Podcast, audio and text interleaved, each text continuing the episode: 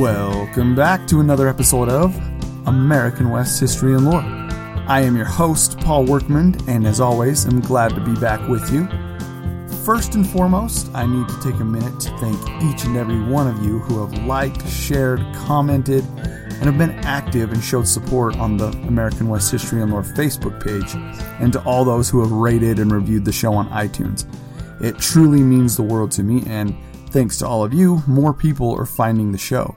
So, thank you again from the bottom of my heart. And if you haven't and you'd like to, feel free to head on over to iTunes or Stitcher and, and rate and review the show if you feel so inclined. Moving on, I'm excited about this episode, guys. Who doesn't like a good story about good old outlaws? Having said that, let's dive right into the episode about the Fort Worth 5 photograph.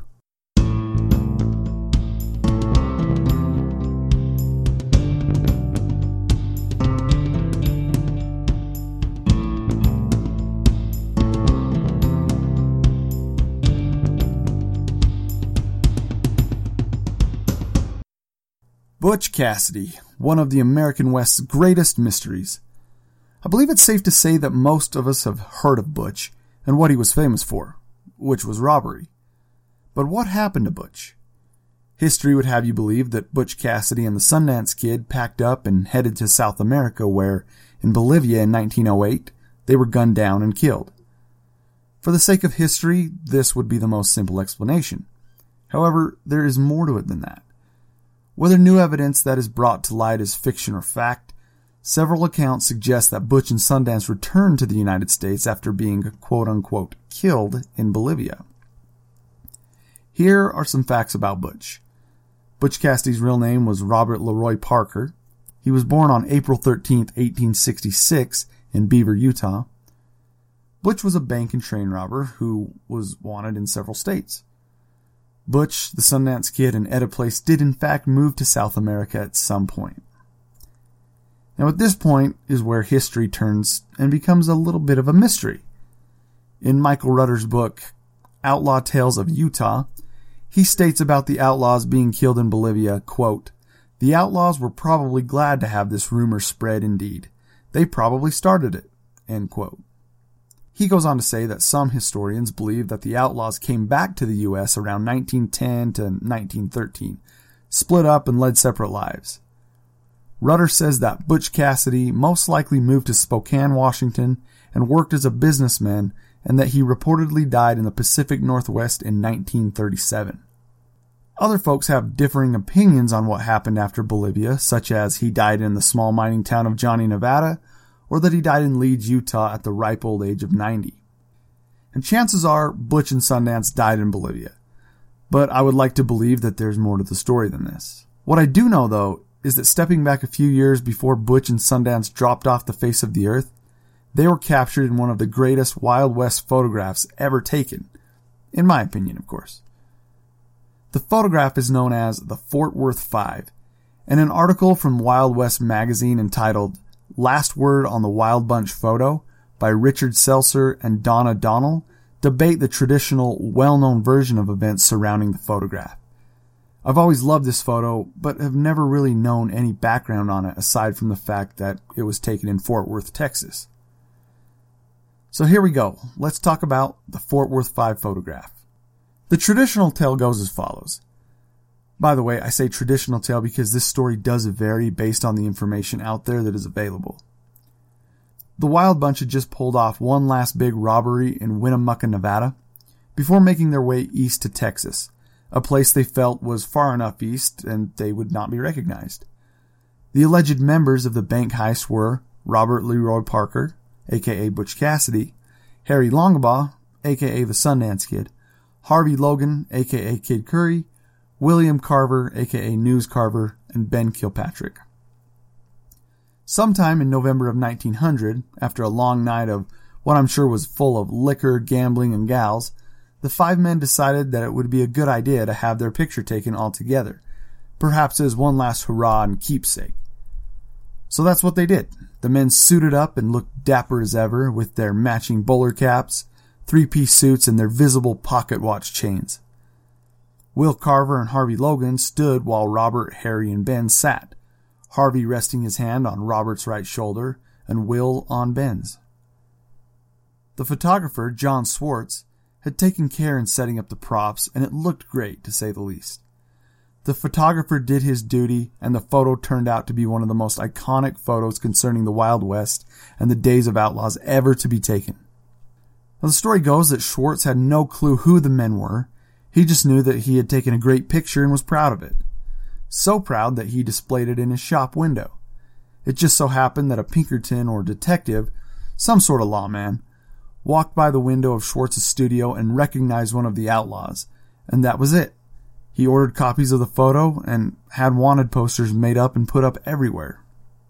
Their identities had been compromised, and this photograph is what is believed to have caused the breakup of the Wild Bunch.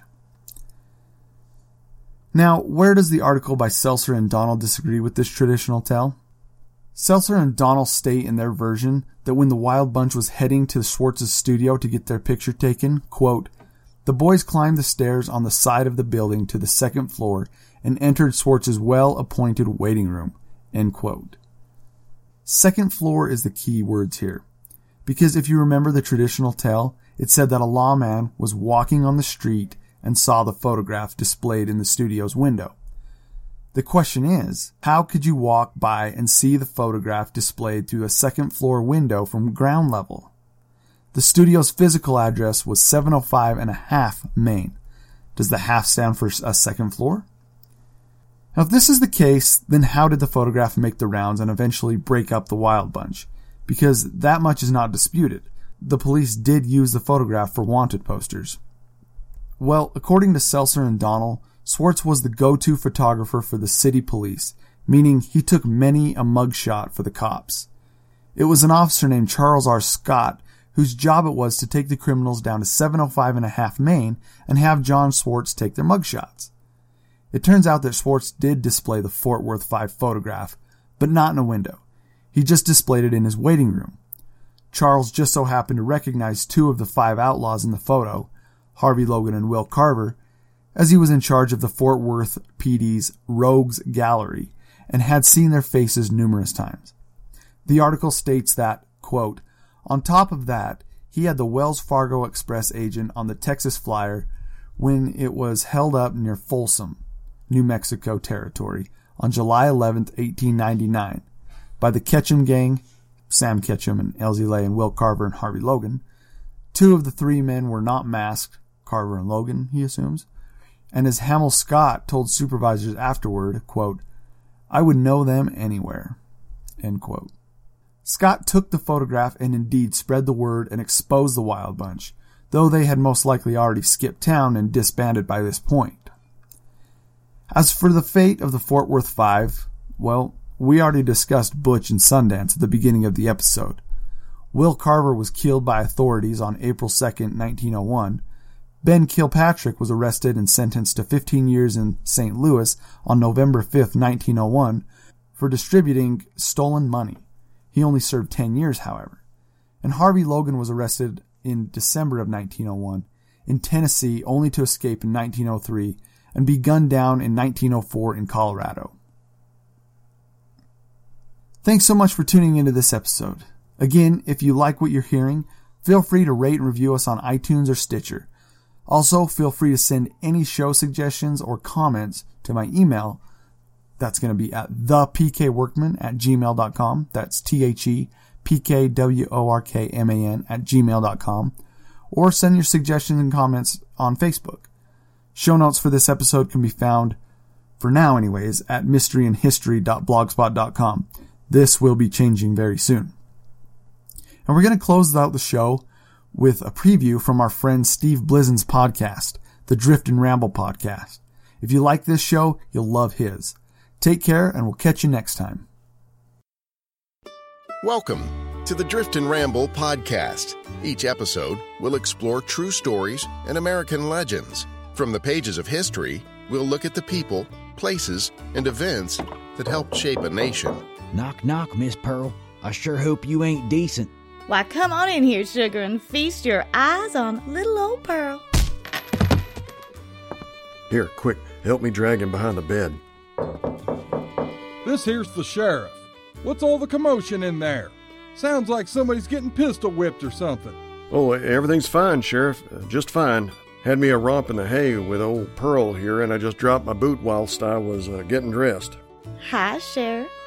You want to get a little bit before I get myself all dressed again? Pearl, what are you doing? Don't invite that man in here. No, thank you kindly, Miss Pearl. I'm still itching from the last time we had relations. Well, you know where I am if you change your mind, Sheriff. Stories of survival, notable frontier men and women, explorers who struck it rich, and the outlaws that stole it from them. So, saddle up or settle in for the Drift and Ramble podcast.